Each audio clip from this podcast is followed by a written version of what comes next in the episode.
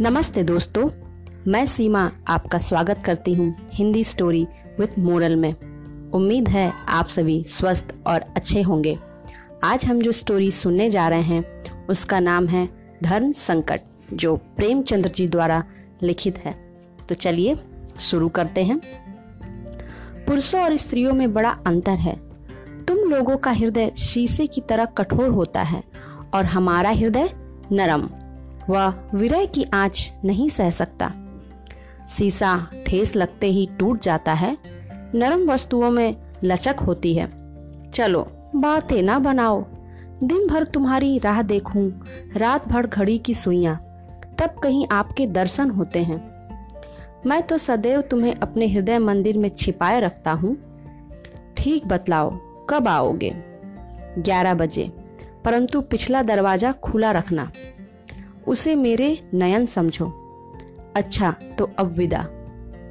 पंडित कैलाश नाथ लखनऊ के प्रतिष्ठित बैरिस्टरों में से एक था। कई सभाओं के मंत्री, कई समितियों के सभापति पत्रों में अच्छे लेख लिखते, प्लेटफॉर्म पर सार गर्भित व्याख्यान देते। पहले पहल, जब वह यूरोप से लौटे थे तो यह उत्साह अपनी पूरी उमंग पर था, परंतु ज्यो ज्यो बैरिस्टरी चमकने लगी इस उत्साह में कमी आने लगी और वह ठीक भी था, क्योंकि अब बेकार न थे जो बेकार करते। हाँ क्रिकेट का शौक अब तक ज्यो का त्यों बना था। वही कैंसर क्लब के संस्थापक और क्रिकेट के प्रसिद्ध खिलाड़ी थे। यदि मिस्टर कैलाश को क्रिकेट की धुन थी तो उनकी बहन कामिनी को टेनिस का शौक था। इन्हें नित नवीन आमोद प्रमोद की चाह रहती थी। शहर में कहीं नाटक हो, कोई थिएटर आवे, कोई सर्कस, कोई बायोस्कोप हो, कामिनी उसमें न सम्मिलित हो, यह असंभव बात थी। मनोविनोद की कोई भी सामग्री उसके लिए उतनी ही आवश्यक थी जितनी वायु और प्रकाश।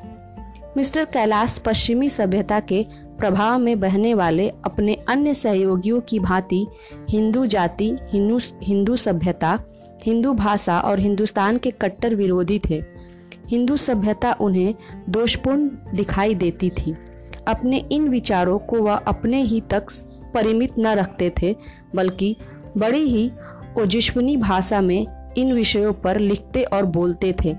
हिंदू सभ्यता के विवेकी भगत उनके इन विवेक शून्य विचारों पर हँसते थे, परंतु उपहास और विरोधी तो सुधाकर के पुरस्कार हैं। मिस्टर कैलाश उनकी कुछ परवाह न करते थे। वे कोरे, वाक्यावीर ही न थे, कर्मवीर भी पूरे थे। कामनी की स्वतंत्रता उनके विचारों का प्रत्यक्ष स्वरूप थी। सौभाग्यवश, कामिनी के पति गोपाल नारायण भी इन्हीं विचारों में रंगे हुए थे। वे साल भर से अमेरिका में विद्याधन करते थे। कामिनी भाई और पति के उपदेशों का पूरा पूरा लाभ उठाने में कमी न करती थी। लखनऊ में अल्फ्रेड थिएटर कंपनी आई हुई थी। शहर में जहाँ देखिए, उसी के तमाशे की चर्चा थी। कामिनी की रातें बड़े आनंद से कटती थी।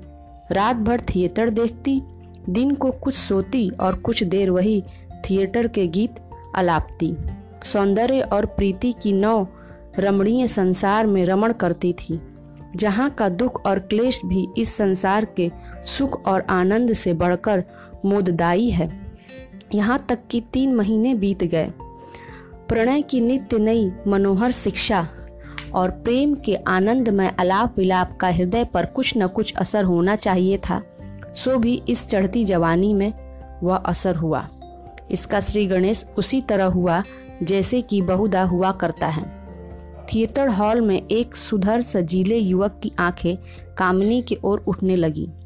वह रूपवती और चंचल थी, अतएव पहले उसे इस चितवन में किसी रहस्य का ज्ञान न हुआ। नेत्रों का सुंदरता से बड़ा घना संबंध है। घूरना पुरुषों का और लजाना स्त्रियों का स्वभाव है। कुछ दिनों के बाद कामिनी को इस चितवन में कुछ गुप्त भाव झलकने लगे। मंत्र अपना काम करने लगा। फिर नयनों में परस्पर बातें होने लगी। नयन मिलने लगे। प्रीति गाढ़ी हो गई। कामिनी एक दिन के लिए भी यदि किसी दूसरे उत्सव में चली जाती तो वह उसका मन न लगता। जी, उचटने लगता। आँखें किसी को ढूंढा करती। अंत में लज्जा का बाँध टूट गया। हृदय के विचार स्वरूपवान हुए। मौन का ताला टूटा। प्रेमालाप होने लगा। पद के बाद गद की बारी आई और फिर दोनों मिलन मंदिर के द्वार पर आ पहुँचे। इसके पश्चात जो कुछ हुआ उसकी झलक हम पहले ही देख चुके हैं। इस नौ युवक का नाम रूपचंद था। पंजाब का रहने वाला, संस्कृति का शास्त्री, हिंदी साहित्य का पूर्ण पंडित, अंग्रेज़ी का एमए, लखनऊ के एक बड़े लोहे के कारखाने का मैनेजर था। घर में रूपवती स्त्री, दो प्यारे बच्चे थे। अपने साथियों के सदाचरण के लिए प्रसिद्ध था। न जवानी की उमंग न स्वभाव का छिछोरापन, घर गृहस्थी में जकड़ा हुआ था। मालूम नहीं वह कौन सा आकर्षण था जिससे उसे इस तिलिस्म में फंसा दिया। जहाँ की भूमि, अग्नि और आकाश ज्वाला है, जहाँ घृणा और पाप है और अभागी कामनी को क्या कहा जाए। जिसकी प्रीति में बाढ़ की वीरता और विवेक का बाढ़ तोड़कर अपनी तरल तड़ंग की नीति और मर्यादा की टूटी फूटी झोपड़ी को डुबो दिया। यह पुनः जन्म के संस्कार थे। रात के दस बज गए थे। कामिनी लैम्प के सामने बैठी हुई चिट्ठियाँ लिख रही थी। पहला पत्र रूपचंद्र के नाम था। कैलाश भवन, लखनऊ। प्राणाधार। तुम्हारे पत्र को पढ़कर प्राण निकल गए। उफ, अभी एक महीना लगेगा। इतने दिनों में कदाचित तुम्हें यहाँ मेरी राख भी न मिलेगी। तुमसे अपने दुख क्या रो बनावट के दोषारोपण से डरती हूँ। जो कुछ बीत रही है, वही मैं जानती हूँ। लेकिन बिना विरह कथा सुनाए दिल की जलन कैसे जाएगी? यह आग कैसे ठंडी होगी? अब मुझे मालूम हुआ कि यदि प्रेम दहकती हुई आग है तो वियोग उसके लिए घृत है। थिएटर अब भी जाती हूँ, पर विनोद के लिए नहीं, रोने और बिसुरने के लिए। रोने में ही चित्त को कुछ शांति मिलती है। आँसू उमड़ते चले आते हैं। मेरा जीवन शुष्क और निरस हो गया है। न किसी से मिलने को जी चाहता है, न आमोद प्रमोद में मन लगता है। परसों डॉक्टर केलकर का वह खान था। भाई साहब ने बहुत आग्रह किया, पर मैं ना जा सकी। प्यारे मौत से पहले मत मारो। आनंद के इन गिने गिनाए क्षणों में वियोग का दुख मत दो। आओ, यथासाध्य शीघ्र आओ और गले से लगाकर मेरे हृदय की ताप बुझाओ। अन्यथा आश्चर्य नहीं कि विरह का यह अथाह सागर मुझे निगल जाए। तुम्हारी कामिनी। इसके बाद कामिनी ने दूसरा पत्र पति को लिखा। कैलाश भवन। लखनऊ। माय डियर गोपाल, अब तक तुम्हारे दो पत्र आए, परंतु खेद है, मैं उनका उत्तर न दे सकी। दो सप्ताह से सिर की पीड़ा से असाह वेदना सह रही हूँ। किसी भांति चित्त को शांति नहीं मिलती। पर अब कुछ स्वस्थ हूँ, कुछ चिंता मत करना। तुमसे जो नाटक भेजे, उनके लिए मैं हार्दिक धन्यवाद देती हूँ। स्वस्थ हो जाने पर पढ़ना आरंभ करूँगी। तुम वहाँ के मनोहर दृश्यों का वर्णन मत किया करो। मुझे तुम पर ईर्ष्या होती है। यदि मैं आग्रह करूँ तो भाई साहब वहाँ तक पहुँचा तो देंगे, परंतु इतने खर्चे इतने अधिक हैं कि इनसे नियमित रूप से सहायता मिलना कठिन है, और इस समय तुम पर भार देना भी ठीक नहीं है। ईश्वर चाहेगा तो वह दिन शीघ्र देखने को आवेगा, जब मैं तुम्हारे साथ आनंद पूर्वक वहाँ की सैर करूँगी। मैं इस समय तुम्हें कोई कष्ट तो नहीं देना चाहती पर अपनी आवश्यकता किससे सु, सुनाऊं? मेरे पास अब कोई अच्छा गाउन नहीं रहा। किसी उत्सव में जाते लजाती हूँ। यदि तुमसे हो सके तो मेरे लिए एक अपने पसंद का गाउन बनवा कर भेज दो। आवश्यकता तो और भी कई चीज़ों की हैं परंतु इस समय तुम्हें अधिक कष्ट नहीं देना चाहती। आशा है तुम सकुशल होगे। तुम्हारी कामिनी। लखनऊ के सेशन जज के इल्जास में बड़ी भीड़ थी। अदालत के कमरे ठसाठस भर गए थे। तिल रखने की जगह न थी। सबकी दृष्टि बड़ी उत्सुकता के साथ जज के सम्मुख खड़ी एक सुंदर, लावण्यमयी मूर्ति पर लगी हुई थी। यह कामिनी थी। उसका मुँह धूमिल हो रहा था। ललाट पर श्वेत बिंदु झलक रहे थे। कमरे में घोर निस्तब्धता थी। केवल वकीलों की कानाफूसी और सैर कभी कभी इस निस्तब्धता को भंग कर देती थी।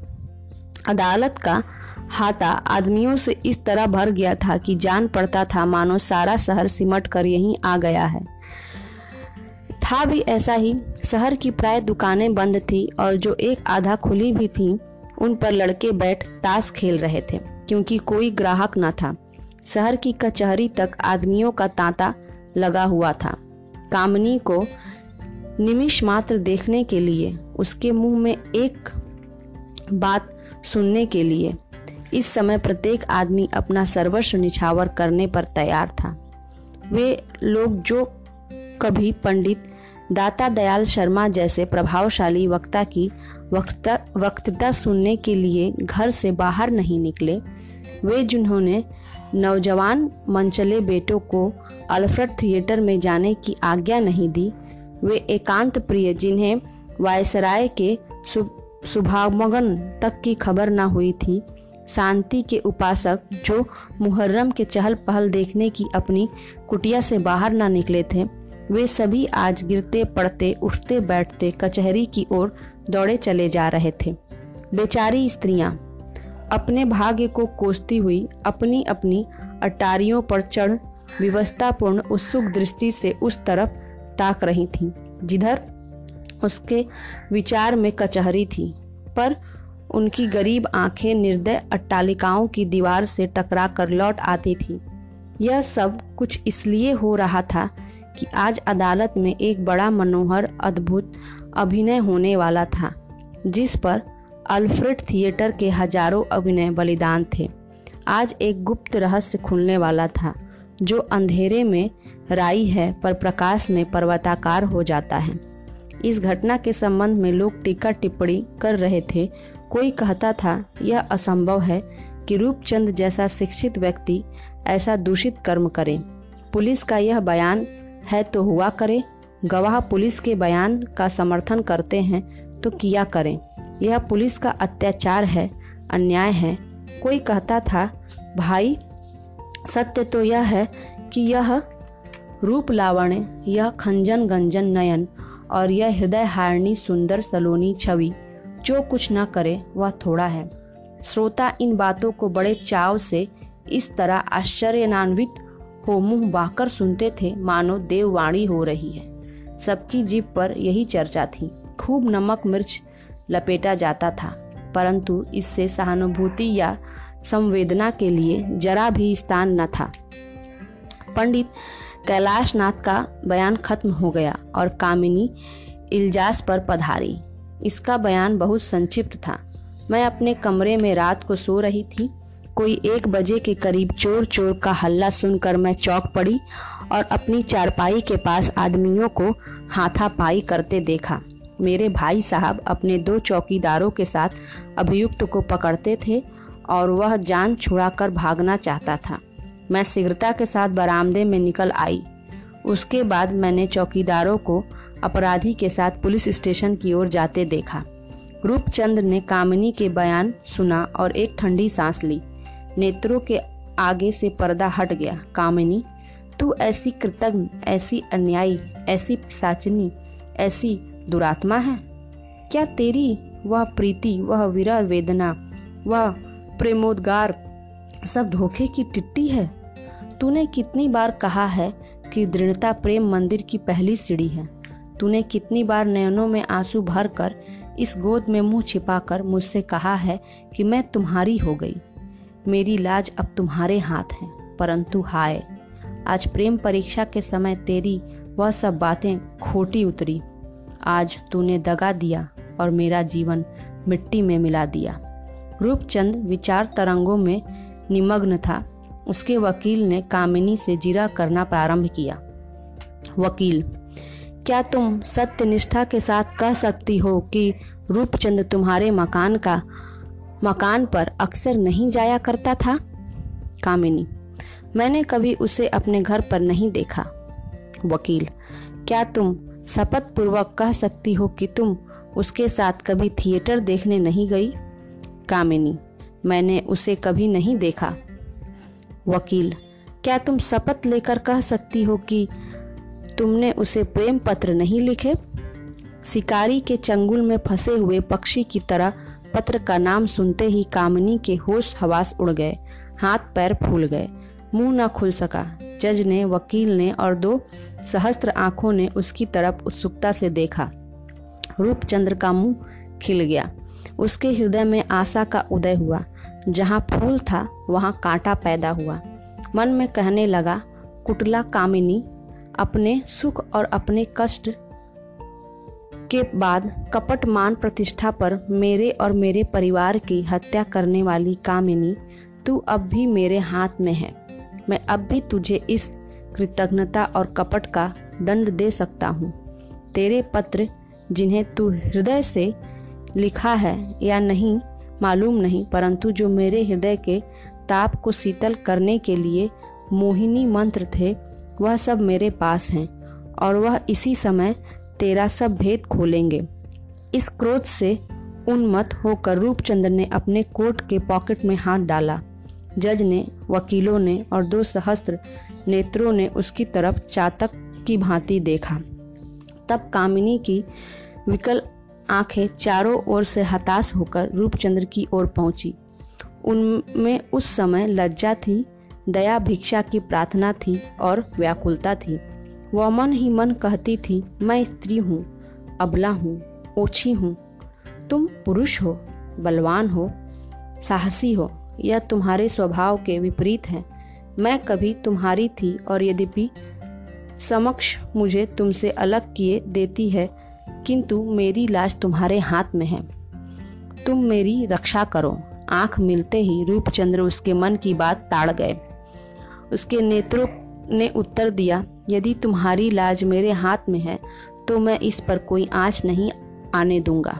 तुम्हारी लाज पर आज मेरा सर्वस्व निछावर है।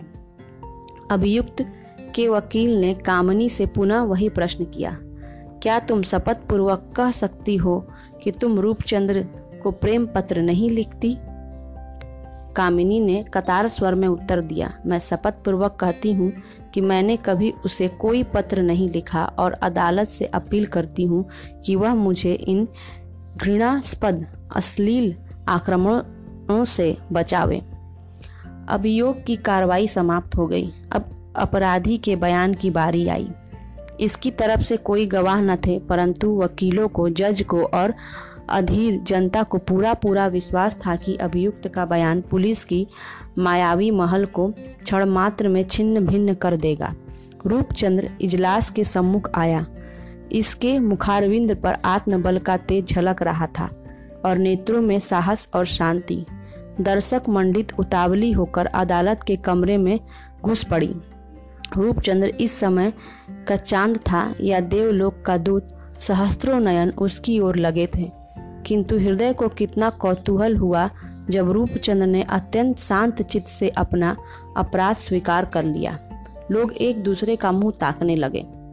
अभियुक्त का बयान समाप्त होते ही कोलाहल मच गया। सभी उसकी आलोचना प्रत्यालोचना करने लगे। सबके मुँह पर आश्चर्य था, संदेह था और निराशा थी। कामिनी की घृतात्मा और निष्ठुरता पर धित्कार हो रही थी। प्रत्येक मनुष्य शपथ खाने पर तैयार था कि रूपचंद सर्वथा निर्दोष है। प्रेम ने उसके मुँह पर ताला लगा दिया है। कुछ ऐसे भी दूसरे के दुख में प्रसन्न होने वाले स्वभाव के लोग थे जो उसके इस साहस पर हँसते और मज़ाक उड़ाते थे। दो घंटे बीत गए। अदालत में पुनः एक बार शांति का राज्य हुआ। जज साहब फैसला सुनाने के लिए खड़े हुए। फैसला बहुत संक्षिप्त था, अभियुक्त जवान है, शिक्षित है और सभ्य है, अतएव आँखें वाला अंधा है। उसे शिक्षा प्रद दंड देना आवश्यक है। अपराध स्वीकार करने से उसका दंड कम नहीं होता है। अतः मैं उसे पाँच वर्ष के सपरिश्रम कारावास की सजा देता हूँ। दो हज़ार मनुष्यों ने हृदय थाम के फैसला सुना। मालूम होता था कि कलेजे में भाले चुभ गए हैं। सभी का मुँह निराशाजनक, क्रोध से रक्त वर्ण हो रहा था। यह अन्याय है, कठोरता और बेरहमी है, परंतु रूपचंद्र के मुँह पर शांति विराज रही थी। इसी के साथ ये कहानी खत्म होती है। इस कहानी का मोरल तो यही है कि हमें अपनी ज़िंदगी में जो कुछ करना चाहिए, चाहे हम स्त्री हों या पुरुष हों, बहुत ही सोच समझ के करना चाहिए, ताकि आगे चलकर हम किसी धर्म संकट या अन्य संकट में ना पड़ें। चलिए, इसी के साथ मैं आपकी इजाज़त लेती हूँ और कहानी को इतनी देर तक सुनने के लिए धन्यवाद। अगर आपको कोई और कहानी सुनने हो तो मुझे ज़रूर बताएँ। मैं खुशी खुशी आपका इंतज़ार करूँगी। नमस्कार।